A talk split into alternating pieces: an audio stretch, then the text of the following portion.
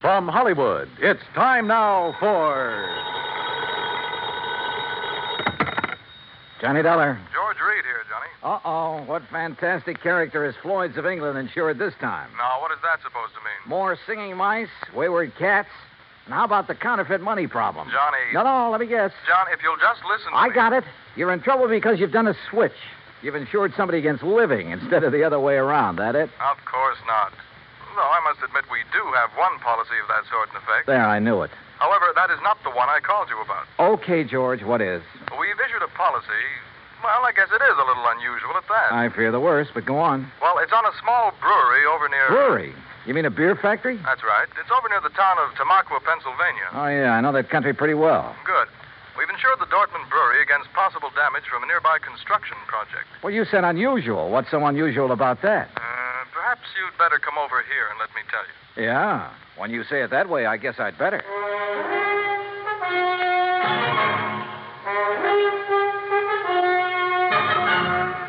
Bob Bailey in the exciting adventures of the man with the action packed expense account. America's fabulous freelance insurance investigator. Yours truly, Johnny Dollar. And now, Act One of yours truly, Johnny Dollar.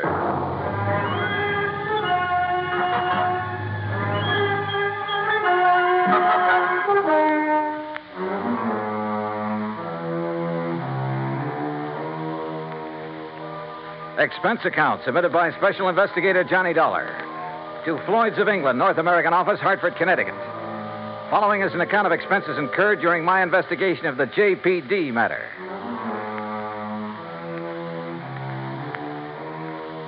Expense account item one, a dollar ten, taxi from my apartment to George Reed's office, where he promptly dragged me over to a large map tacked to one of the walls. Here it is, Johnny, between the towns of Tamaqua and Frackville, Pennsylvania. On a little river that's called uh, Pinxatawney Creek. Old Indian name, I believe. Uh huh. The Dortmund Brewery is just about here. Yeah. Well, okay. I'll rent a car in New York and drive over there. Now, wait. By making a couple of train changes, you can get most of the way over there by rail. Anything to save the company a buck, is that it? Why not? When that freewheeling expense account of yours gets into operation. Okay, okay. What's the face value of the policy? Coverage for the whole plant, $820,000. Wow, we. So I'll rent a car in New York. All right, all right. Now, as I told you, we've insured the Dortmund Brewery against possible damage from the building of a plant right next to it. What kind of a plant? Competition. Another brewery. Oh, I see. Possible malicious damage. Is that what they're thinking of? That's what JP seems to be worried about. JP? JP Dortmund, owner, manager, president, brewmeister, and anything else you can think of. Has anything happened yet? No, but I want you to go there and be sure that nothing does. Is this JP my contact? Yes. Okay, George, I'm on my way.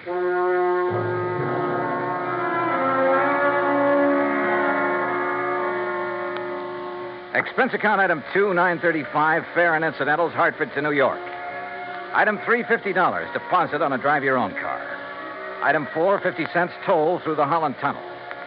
I cut straight across the top of Jersey, crossed the Delaware at Phillipsburg, and finally pulled into the little town of Tamaqua shortly after 6 p.m.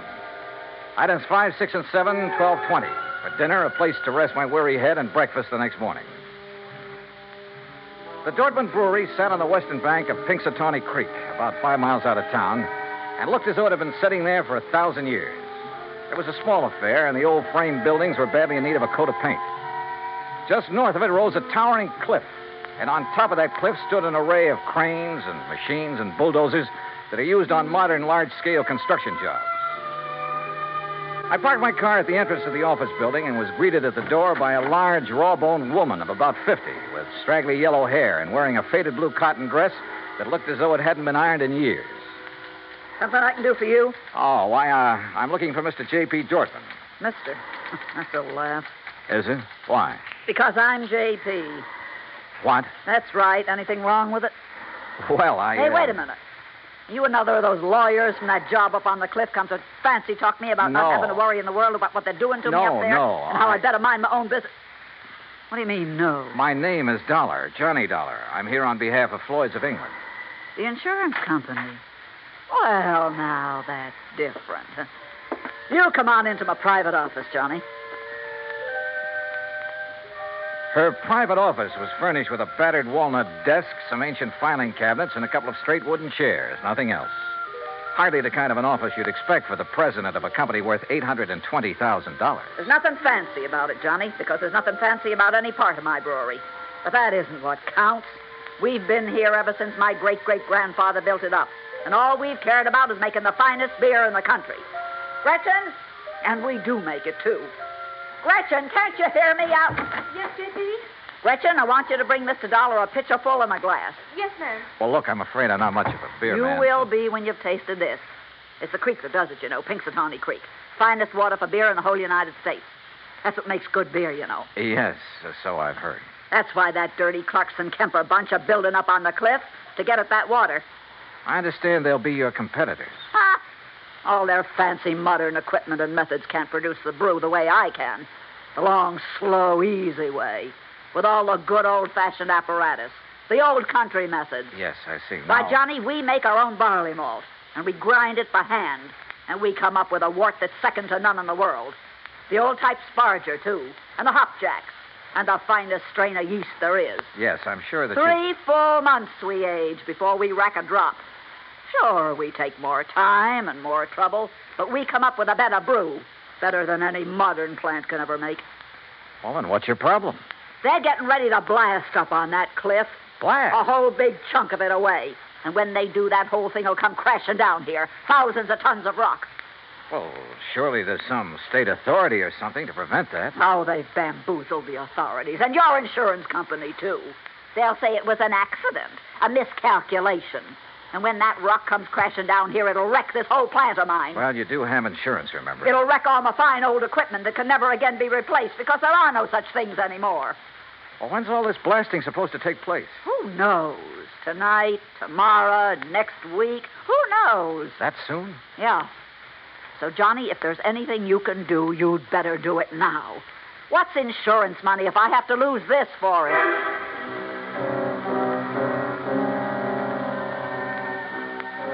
Who knows? Maybe she was right suspecting her rivals might try a stunt like that to put her out of business. But it all seemed a little too far fetched.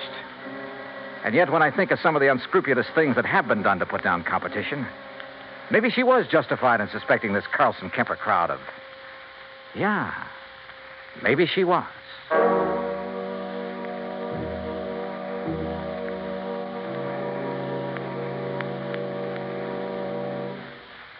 Act two of yours truly, Johnny Dollar, in a moment. Our flag now numbers 50 stars, and behind each star there stands yet another flag representing one of the 50 states. Massachusetts state flag, bearing a green pine tree, is the descendant of the famous Liberty Tree flag that came out of Boston to serve all the original 13 colonies. It was under the Liberty Tree flag that the Sons of Liberty met and planned the Boston Tea Party, that our floating batteries on the Delaware River defended Philadelphia, and on the Charles River defied Howe's cannons. Beneath the tree is inscribed the state motto, Ense petit placidam sub libertate quietem. By the sword we seek peace, but peace only under liberty. These words were originally written by the famous English patriot Algernon Sidney about 1659. This was a message intended for King George III. Unhappily, it went unheeded. Massachusetts state flag, the flag of the sixth state to enter the Union, was adopted on March 18, 1904. And now, Act two of yours truly, Johnny Dollar, and the JPD matter. If J.P. Dortmund was right, if there was the least possibility she was right in her suspicion that Carlson Kemper would blast thousands of tons of rock down on a little plant in order to put her out of business, well, there was only one thing to do. I got back into my car and drove by a roundabout way up to the top of the cliff overlooking the Dortmund Brewery. There, in the middle of the vast array of heavy construction equipment, giant cranes, trucks, huge cement mixers, and so on, I found the main construction shack. And by a stroke of luck, one of the partners in the proposed new brewery, Mr. James Carlson. Ah, that crazy old lady's being absurd, Mr. Dollar. if you really want the truth, well, I think she'd welcome our smashing that antiquated brewery of hers out of existence. Is that what you plan to do, Mr. Carlson? Can you be serious? By blasting a few tons of rock off the face of the cliff into the river? Or a few thousand tons? Or a few thousand tons. Won't do that place of hers a bit of harm. You're sure? Of course, I'm sure. Only thing I'm not sure of is why she stays in business. What do you mean by that? Well, she can't be making any money. Methods she uses were out of date in this country 50 years ago. The product's good, sure. But today, you've got snowball. Did you know, Dollar, that out of the goodness of my heart, I offer to take that crummy plant of hers off her hands? Or because her location is better down next to the water supply. Oh, partly, sure. I offered her nearly half a million for her spot. Uh, 400,000 to be exact. But no dice. She just kept bothering us, trying to get out a lot of injunctions against our building there. I assume you have the necessary permits for this blasting operation. a whole drawer full of them. Hey, look at them yourself. At the same time, appreciate the volume of red tape necessary to do anything these days. But suppose that something should go wrong. That quite by accident, the top of that cliff should drop down on JP's brewery. Mr. Dollar, it's to obviate any such possibility that I called in one of the foremost blasters in the country, who, uh, purely incidentally, is top man for one of the biggest makers of explosives in the world. You talk to him, Mr. Dollar. Maybe I will. Believe me, I can understand why you might not take my word for the safety of the operation we're about to undertake, but certainly you can't question his word. You say about to undertake. When? I believe he's planned the big blow off for tonight. Tonight? Yeah, come on, I'll take you to him.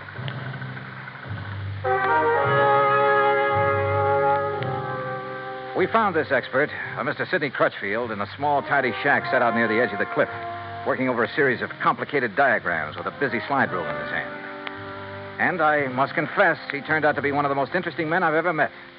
Tall, slim, and gray haired, he had a quiet, easy, yet confident manner that completely belied his hazardous occupation. This was the man who had done the dynamiting for some of the biggest jobs in this country, had moved mountains and rivers in the construction of huge dams, had blasted the way for some of our vast highway networks. As you can see by the dates on these sheets, I finished planning this blast over two weeks ago. But I find that constant checking and rechecking never does any harm. Mr. Carlson tells me you plan to set off this blast tonight. Yes. Actually, I shall push the plunger at exactly 2 o'clock tomorrow morning. If Mr. Carlson is ready. Don't you worry about it, Mr. Crutchfield. We're moving the equipment and the shacks away right now. Excellent. And at the time of the blast, no one is to be here but me. That's what your contract says. And that's the way it must be. For safety, Mr. Crutchfield? Well, call it a fetish of mine. Uh huh. And there'll be no damage to the brewery plant down below? I'll stake my reputation on it. Come, Mr. Dollar. If you like, I'll show you how I've made the sets for this blast. We spent the rest of the day inspecting every tunnel, shaft, and drill hole into which the explosives had been packed and fused. And the artistry of this man was evident from the word go. By 6 p.m., all the machines and shacks and equipment had been moved back from the edge of the cliff that was to be blown off. The place was deserted, except for Mr. Crutchfield and me.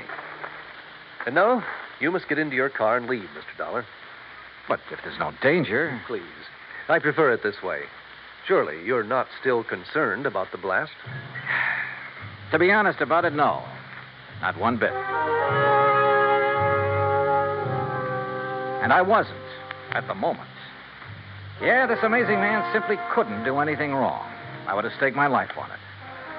But by the time I'd driven the long, curving road to the Dortmund Brewery below, had found the place not only deserted, but completely shut down, a funny little hunch began to grow in the back of my head. Even the office building was dark as far as I could see. With the help of a business card, I slipped the lock on the front door. And then I saw the thin streak of light under the door of JP's private office. I thought I heard something in there. The office was a shambles. Account books and papers scattered all over the place. A couple of cartons. The drawers of the crusty old files were open and, for the most part, empty. Somebody had been hastily packing and removing all the important papers. But why? I'm sorry, Johnny. Oh, what? Sorry. Oh. And you seemed like such a nice boy.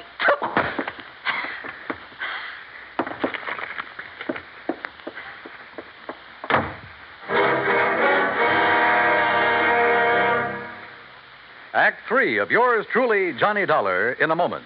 Anyone who has survived the rigors of basic training is familiar with a great variety of milk that is dished out periodically in the armed forces. Now, there's frozen milk, concentrated milk, frozen concentrate, and good old powdered milk.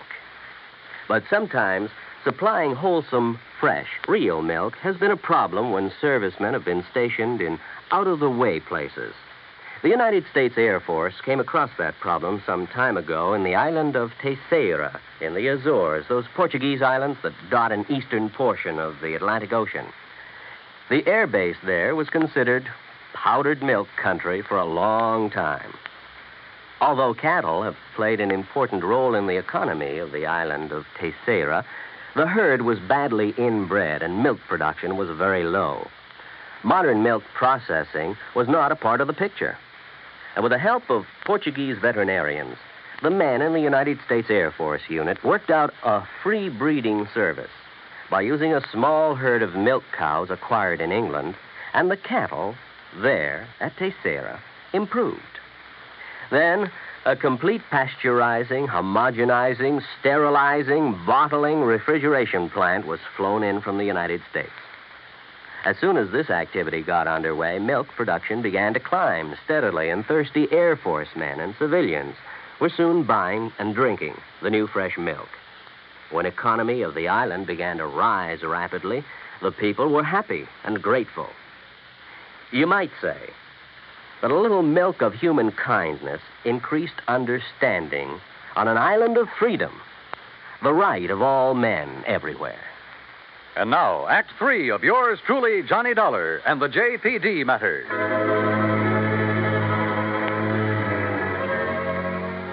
When I came to in the office of the Dortmund Brewery, my head felt as though it had been split wide open. The sash weight that had been used on it lay beside me. But why had J.P. struck me down from behind the door where she'd been waiting for me? And why, before that, had she been hastily packing a lot of business papers, bills, and so on to take away? A couple of them still lay under me where I'd fallen.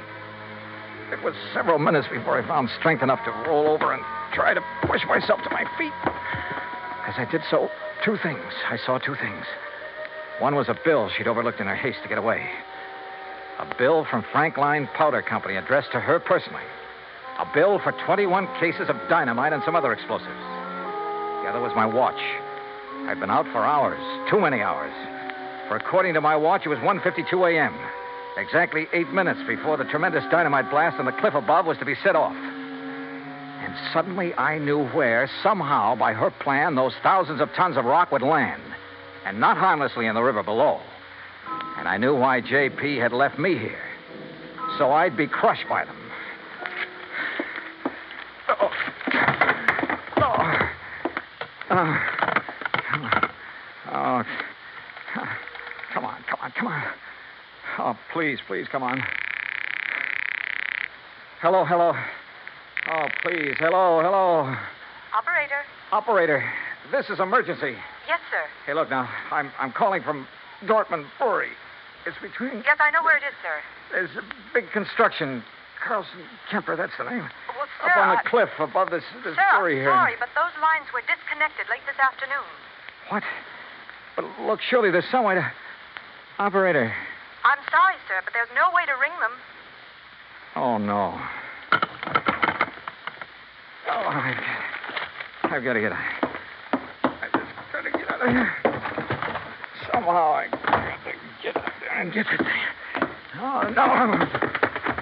Oh, please, I got to. I got to get in.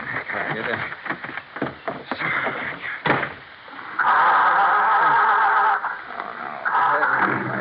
My head, I can't.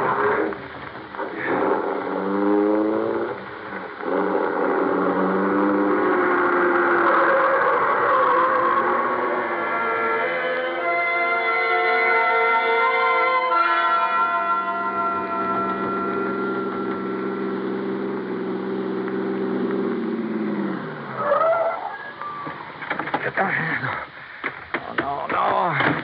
No, I can't. Hey, stop. Stop. Who's that? What are you Crutchfield. Stop. Stop. Dollar.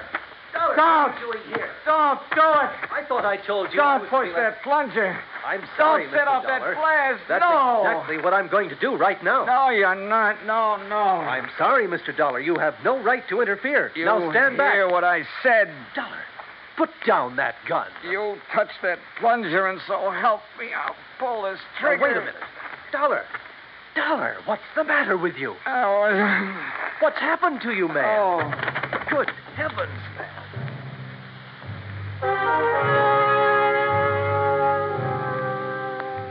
I guess it was just luck that I was still hanging on to that bill for the dynamite that I'd found. I guess it was luck that made Crutchfield grab it when he tried to keep me from falling. Made him look at it carefully by the light of his flashlight. But it was his good sense that kept him from going ahead and setting off that charge. When daylight came, he found the spot on the face of the cliff where J.P. had another charge planted. It was set to go off by concussion from the blast that Crutchfield had set. It would have diverted the rock from Crutchfield's blast to smack dab on top of her little beer factory. Nobody would ever have known who'd really done it. And J.P. would have collected 820000 insurance for it. Incidentally, when the police caught up with her, which wasn't hard, they also found the book she'd taken from her office. Yeah, J.P. Dortmund was broke. Stony. Expense account total, including a handful of doctor bills for my aching head and all the incidentals I could think of, $204.80. Yours truly, Johnny Dollar.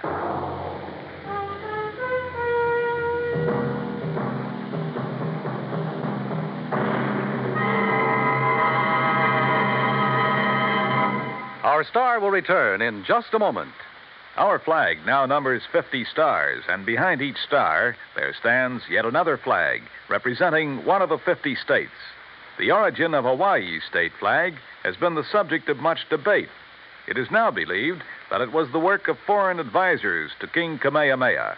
Legend also has it that it was designed at the request of King Kamehameha by George Beckley, an English sea captain.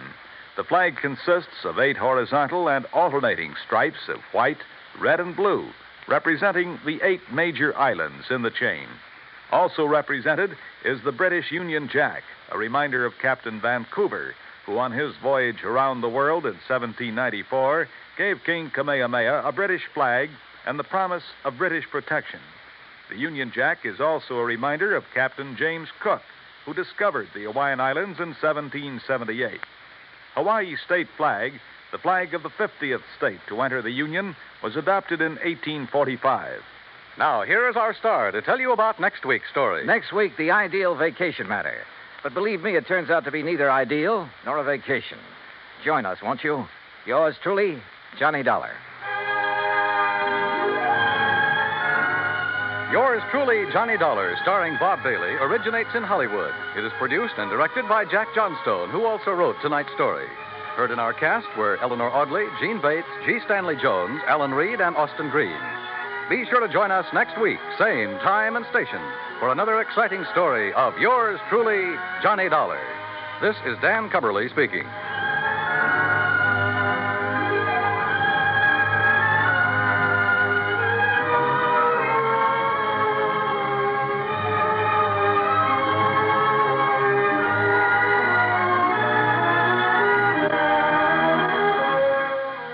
Is the United States Armed Forces Radio and Television Service.